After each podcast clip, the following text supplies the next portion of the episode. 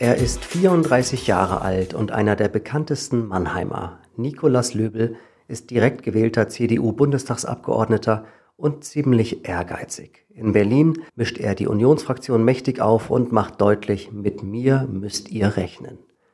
Doch da gibt es ein Thema, eine richtige Leidensgeschichte, die Nikolas Löbel seit seiner Kindheit begleitet und über die wir hier erstmals ausführlich sprechen wollen.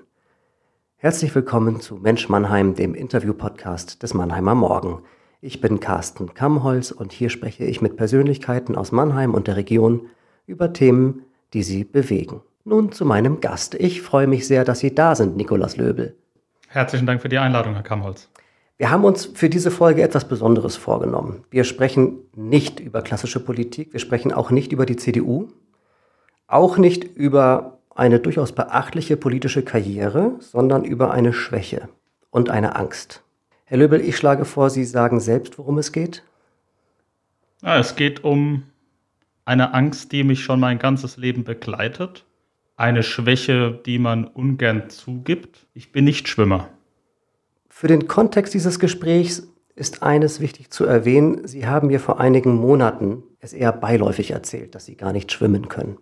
Und dann haben wir seitdem ab und zu darüber gesprochen, aber jetzt sitzen wir ja hier und haben uns verabredet, dass wir öffentlich darüber sprechen. Warum ist für Sie denn jetzt der richtige Zeitpunkt, darüber zu sprechen? Naja, Sie waren ja auch durchaus hartnäckig, immer mal wieder nachzufragen. Es ist natürlich erstmal unangenehm, über Schwächen, über private Schwächen zu sprechen. Ich bin das gewohnt, man muss über Stärken sprechen, über das, was man tun will. Aber über was ganz Privates und über eine menschliche Schwäche zu sprechen, das muss man auch erst mögen, lernen können. Es gibt zwar viele in meinem Umfeld, alle in meinem Umfeld, in meinem privaten Umfeld wissen, dass ich nicht schwimmen kann, dass ich es nie gelernt habe, dass es dafür auch Gründe gibt. Ab und zu, wenn es mal zu Podiumsdiskussionen kommt, wenn ich bei Veranstaltungen bin und wenn es auf einmal hin so ins Freibad geht oder irgendwas, was mit dem Thema Schwimmbad oder Schwimmen zu tun hat, dann mache ich auch schon Scherze darüber. Also ich kann damit ganz gut umgehen, aber dennoch ist es einfach ein unangenehmes Gefühl und darüber zu reden, fällt einem nicht leicht. Aber ich glaube, dass darüber zu reden vielleicht auch hilft. Vielleicht mir, vielleicht auch anderen. Wann hätten Sie eigentlich schwimmen lernen sollen und warum ist das nicht geschehen? Naja, ich hätte, glaube ich, schwimmen lernen sollen als Kind. Meine Eltern haben es auch versucht. Das war allerdings immer ein untauglicher Versuch. Da war alles dabei. Mein Papa hat sich große Mühe gegeben, es mir ganz normal beizubringen, dann mich mal herauszufordern und ins Wasser zu werfen. Hat alles nie funktioniert. Er musste immer mir wieder helfen, wieder rauszukommen. Es gab dann aber auch ganz banalen Grund, warum ich einfach als Kind Schwimmen nicht so einfach gelernt habe. Ich hatte erstens eine Chlorallergie, sehr stark ausgeprägt. Das bedeutet, meine Eltern waren natürlich vorsichtig, mit mir in irgendein Bad zu gehen, aufgrund der Allergie. Ich hatte damals als Kind große Probleme mit meinem Trommelfell. Also ich hatte so eine Art offenes Ohr. Das heißt, unter Wasser zu gehen, habe ich sehr schnell Wasser ins Ohr bekommen und damit den Gleichgewichtssinn verloren und die Orientierung. Und darum geht es ja gerade. Wenn man auf einmal im Wasser ist und dann die Orientierung verliert, dann kommt sofort dieses Angstgefühl. Und deswegen habe ich es als Kind von meinen Eltern nie gelernt. Es gab zaghafte Versuche in der Schule, 3. Klasse, Schwimmbad, Hallenbad Seckenheim. Aber auch diese Versuche sind gescheitert und dann hatte ich Angst. Und dann habe ich einfach auch darum gebeten, ich will da auch nicht mehr weiter hingehen, ob zum Schwimmunterricht oder ins Bad. Also von den Anfängen des Schwimmunterrichts waren Sie wegen dieser körperlichen Beschwerden freigestellt? Oder wie war die Begründung damals? Es kam dann zur Freistellung. Es war schon so, dass man natürlich gerade in der 3. Klasse, Schwimmunterricht steht da auf der Tagesordnung, dass ich auch in dem Schwimmunterricht teilgenommen habe. Ich war einer der wenigen Nichtschwimmer damals in meiner Klasse. Das ist dann als Kind schon auch blöd. Es ist auch ein unangenehmes Gefühl. Ich kann mich da noch sehr gut dran erinnern.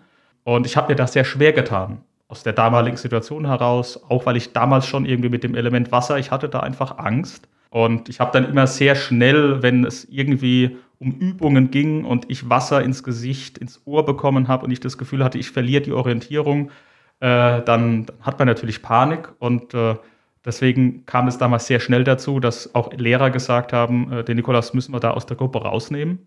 Und er muss das separat und im Einzelunterricht lernen, weil er das in dieser Situation nicht kann. Aber zu diesem Einzelunterricht kam es bis heute nicht. Das heißt, beim Gruppenschwimmunterricht waren Sie dann am Beckenrand?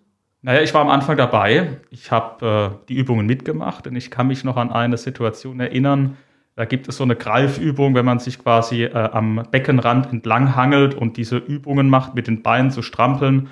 Ich weiß noch, wie ich da irgendwie abgerutscht bin und ich habe zwar gestrampelt, aber ich habe so lange gestrampelt, bis ich dann auch am Boden des Beckens ankam. Und das ist natürlich Paniksituation und da ging nichts und das hat in diesen Sekunden damals auch keiner mitbekommen. Und dann bin ich da auch gefühlt erstmal ein paar Meter gelaufen, bis ich wieder irgendwie den Kopf über Wasser hatte. Da kam auch schon Lehrerin und hat mich rausgezogen. Aber das ist natürlich etwas, was als Erinnerung in meinem Kopf ist und was ich auch nie ganz losgeworden bin. Wie alt waren Sie da? 3. Klasse. Wie alt ist man da? Da war ich 9, 10. Und im späteren Schwimmunterricht war dann das Thema automatisch für Sie beendet. Das heißt, Sie haben von vornherein gesagt, da mache ich gar nicht mit. Ich habe mich ab dem Moment erfolgreich darum gedrückt. Wie geht das denn? Ja, das ist vielleicht schon so ein gewisses Talent als Politiker, zu wissen, wann man was wie sagen muss und wie man es vielleicht auch auf eine Situation einstellt, um sein Ziel zu erreichen. Aber ich habe da damals als Kind in Schule gar nicht viel argumentieren müssen. Meine Eltern haben da immer zu mir gestanden und ich habe das dann auch immer Lehrern gesagt, ich kann nicht schwimmen, ich habe davor Angst und ich bitte davon einfach befreit zu werden. Und das hat mein ganzes Schulleben gehalten. Und dann wird man ja älter und in der Kindheit und in der Jugend beginnt man sich mit den Freunden zu verabreden. Man trifft sich am Badesee, im Schwimmbad, im Hallenbad. Das fand bei Ihnen alles dann gar nicht statt? Also ich habe selten ein Freibad von Ihnen gesehen. Jetzt bei den Freibaderöffnungen. Ich bin jedes Jahr bei der Eröffnung vom Freibad in Sandhofen oder auf der Rheinau. Aber privat zieht es mich jetzt nicht ans Wasser. Es zieht mich auch nicht in ein Bad. Das war als Kind schon so. In den Sommerferien war das immer ein bisschen komisch, wenn andere an den See in Hettesheim gefahren sind oder ins Freibad gegangen sind. Ich habe mich da auch immer ein bisschen davor gedrückt. Manchmal bin ich auch mitgegangen. Je älter ich wurde, desto souveräner konnte ich damit umgehen. Und dann hatte ich auch kein Problem damit, mich irgendwie unter den Baum in den Schatten zu legen. Aber immer mit genügend Abstand zum Wasser, weil ich noch heute Respekt davor habe. Aber da gab es schon Einschränkungen in Jugend und Kindheit, die ich ganz bewusst auch in Kauf genommen habe. Haben Sie versucht, diese Schwäche zu verbergen oder haben Sie dann in dem jeweiligen Kontext gesagt, geht ihr mal ins Wasser, ich kann nicht schwimmen? Anfangs habe ich es verborgen. Freundeskreis wusste es, Freundeskreis konnte auch immer damit umgehen. Oftmals ist natürlich eine große Überraschung da, wenn es heißt, was, du kannst wirklich nicht schwimmen. Also viele denken, das sei ein Scherz. Und sie merken dann, dass es kein Scherz ist. Natürlich gab es dann auch immer viele, also ich weiß nicht, wie viele Menschen mir in meinem Leben schon angeboten haben, mir das Schwimmen beibringen zu wollen. Ich habe immer dankend abgelehnt. Und insoweit ist es ein Thema, was immer wieder kam, aber ich habe auch gelernt, damit, je älter man wird, umso souveräner damit umzugehen. Irgendwann kommt der Punkt, an dem man ehrlich zu sich ist und auch bei aller Vermeidung zugeben muss, bei diesem Thema entspreche ich nicht der gesellschaftlichen Norm. Schwimmen, das kann man. Wann war das bei Ihnen? Das kam mit dem politischen Engagement. Wenn man sich auf einmal damit beschäftigt, was eine Infrastruktur in einer Stadt wie Mannheim angeht, wenn man Kommunalpolitik macht und natürlich auch über Daseinsvorsorge spricht und gehört zur Daseinsvorsorge heutzutage noch das Aufrechterhalten von Hallen und Freibädern und auf einmal feststellt, ich bin 1986 geboren, in den 80er Jahren konnten 90% der Menschen in Deutschland schwimmen. Heute können nur noch 60% der 10-Jährigen können nur mangelhaft schwimmen. Wir sind keine Schwimmnation mehr. Also insoweit könnte man sagen, ich bin quasi so ein typischer Vertreter dieser Generation. Aber man befasst sich damit und man merkt auf einmal, dass man auch über politische Sachverhalte mitredet, mitentscheidet. Muss jetzt ein Bad saniert werden oder nicht? Wie muss die Beschaffenheit eines Bades sein? Ich weiß noch, wie ich das erste Mal als Stadtrat beim AK Bäder der Stadtverwaltung teilgenommen habe und da über die Beschaffenheit des neuen Kombibades in Mannheim gesprochen wurde und über die Bäderlandschaft und ihre Zukunft. Und auf einmal habe ich mich dabei ertappt, wie ich erstmal allen sagen musste, ich habe keine Ahnung, über was wir hier reden, weil ich kann nicht schwimmen. Am Anfang war erstmal ein kurzer Schockmoment im Raum. Ich glaube, das war Bürgermeister Quast, der Erste, der da kurz gelacht hat, was das Ganze ein bisschen aufgeheitert hat. Aber da habe ich realisiert, dass diese menschliche Schwäche, die ich habe, erstens viele weitere haben Und das ist, glaube ich, auch irgendwie politisch wichtig ist, darüber zu reden.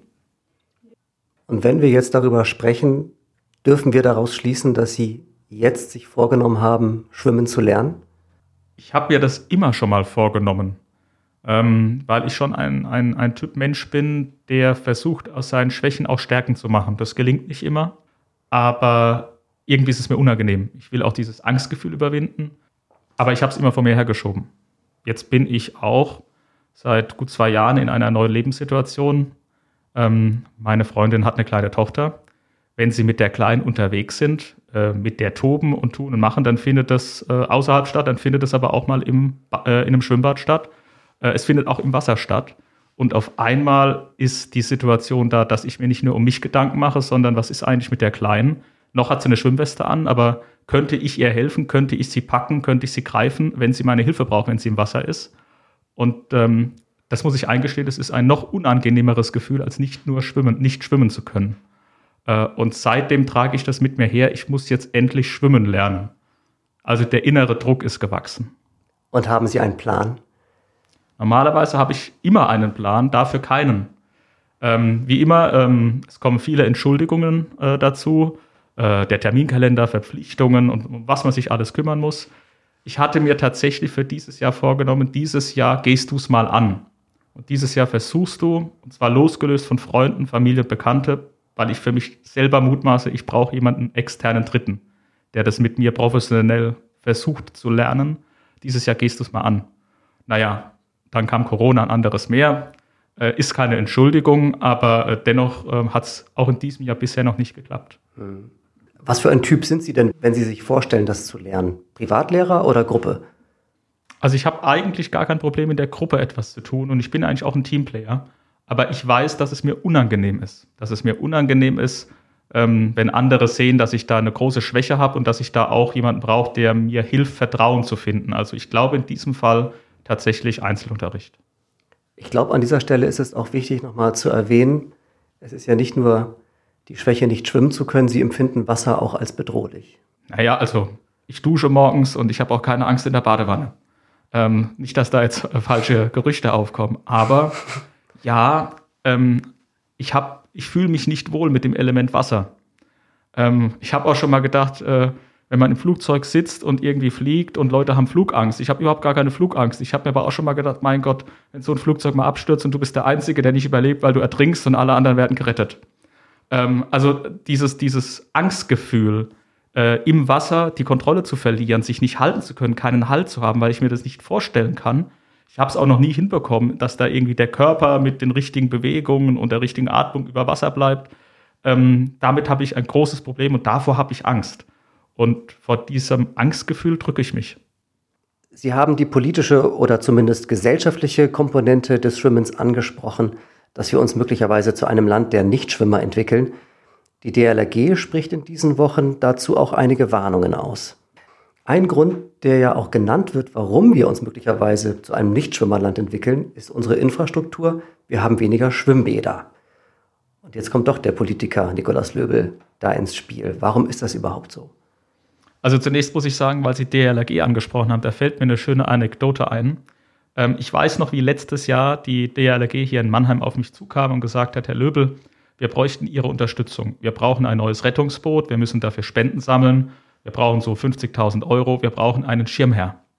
Und es wäre aber perfekt, wenn Sie das machen würden.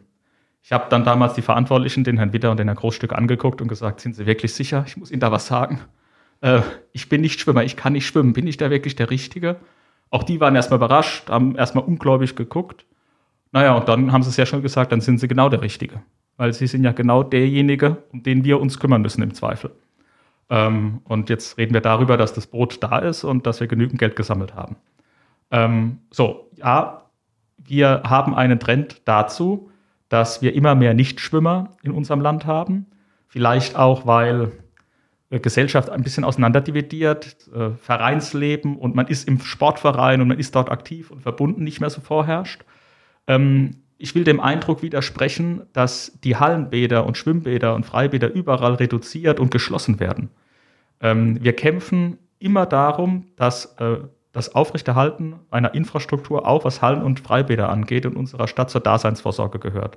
Wir kämpfen um den Erhalt eines Schwimmangebotes auf der Vogelstang. Wir investieren in ein Kombibad im Herzogenried. Wir wollen ein zweites Kombibad in der Gartenstadt. Wir diskutieren darüber, was machen wir aus dem Herschelbad. Bitte keinen Luxustempel, der niemals wirtschaftlich betrieben werden kann und der ein weiteres Millionengrab wird. Aber wir bieten viele Angebote. Wir haben schon viel getan, dass in die beiden Freibäder Rheinau und Sandhof dauerhaft erhalten bleiben können, weil das gehört zur Lebensqualität einer Großstadt dazu. Wenn es jetzt in den nächsten Tagen wirklich wieder heiß wird, dann wollen die Leute auch wissen, wo sie hin können.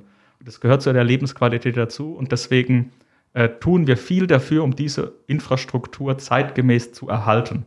Aber wir tun wahrscheinlich zu wenig dafür, dass Kinder im richtigen Alter sich genügend bewegen, genügend Sport machen, sich gesund ernähren und auch schwimmen lernen. Da glaube ich, da braucht es auch wieder mehr Angebote pädagogischer Natur und nicht nur freiwilliger Natur. Warum ist das passiert, dass Schwimmen als Kulturgut nicht mehr so ernst genommen wird, wie es noch vor möglicherweise 20 oder 30 Jahren der Fall war? Ich glaube, das ist einfach eine unkontrollierte Entwicklung, auch eine nicht gewollte Entwicklung. Kinder bewegen sich ja gerne. Ich glaube, dass Schwimmen sogar meistens nicht als Sport angesehen wird, sondern als Erholung, als Erfrischung, etwas Schönes. Und dennoch ist es so, dass, ich glaube, immer mehr Menschen, auch immer mehr Familien schon ein bisschen auch Orientierung brauchen, was sie vielleicht mit ihren Kindern unbedingt machen müssen, um nicht den richtigen Moment zu verpassen, ihren Kindern auch etwas mitzugeben. Und deswegen glaube ich, dass wir mehr Aufklärung brauchen, mehr Angebote, dass wir gerade solche Angebote von DLRG und anderen Organisationen auch stärker in Stadtgesellschaft herantragen, dass bewusst wird, wir waren einmal eine Schwimmnation und Schwimmen ist sowas wie Fahrradfahren, anderes mehr, man lernt es einmal und man verlernt es nie. Und dass diejenigen, die es nicht können, sich aber auch trauen, niederschwellig zu sagen, ach, da gibt es ein Angebot, das versuche ich auch mal, weil das einfach nichts Unerreichbares ist. Das heißt, Schwimmen braucht eine politische Lobby. Nun könnten Sie ja als Bundestagsabgeordneter auch mit dieser Geschichte sagen, ich werde Lobbyist für dieses Thema. Oder ist das noch zu früh? Schwimmen ist an sich eine Selbstverständlichkeit und eine Alltäglichkeit, aber scheinbar nicht mehr für jeden. Deswegen ja, es braucht wieder mehr Bewusstsein dafür. Und ich versuche ja schon auch ein Bewusstsein dafür zu schaffen, meine Schirmherrschaft bei der DLRG, mein Einsatz für Freibäder, auch vielleicht jetzt einfach mal ganz offen und Farbe zu bekennen, zu sagen, auch ich kann nicht schwimmen. Aber natürlich heißt das auch, ich müsste mit einem guten Beispiel vorangehen und jetzt auch schwimmen lernen.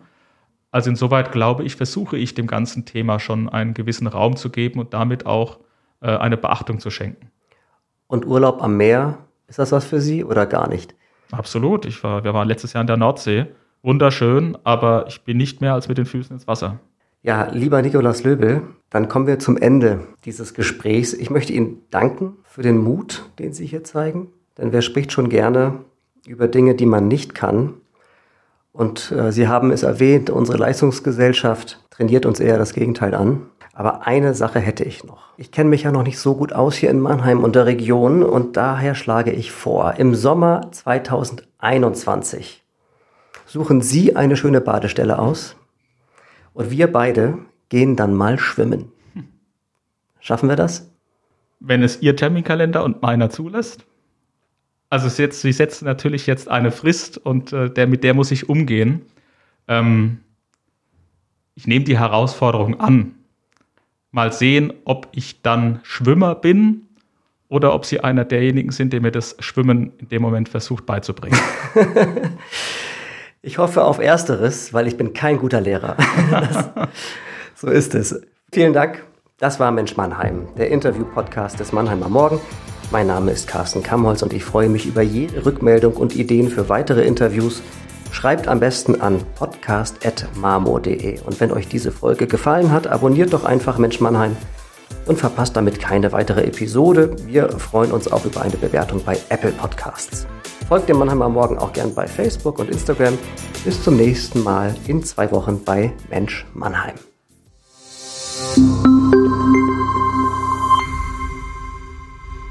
Ein Podcast des Mannheimer Morgen, produziert von Julia Wadle.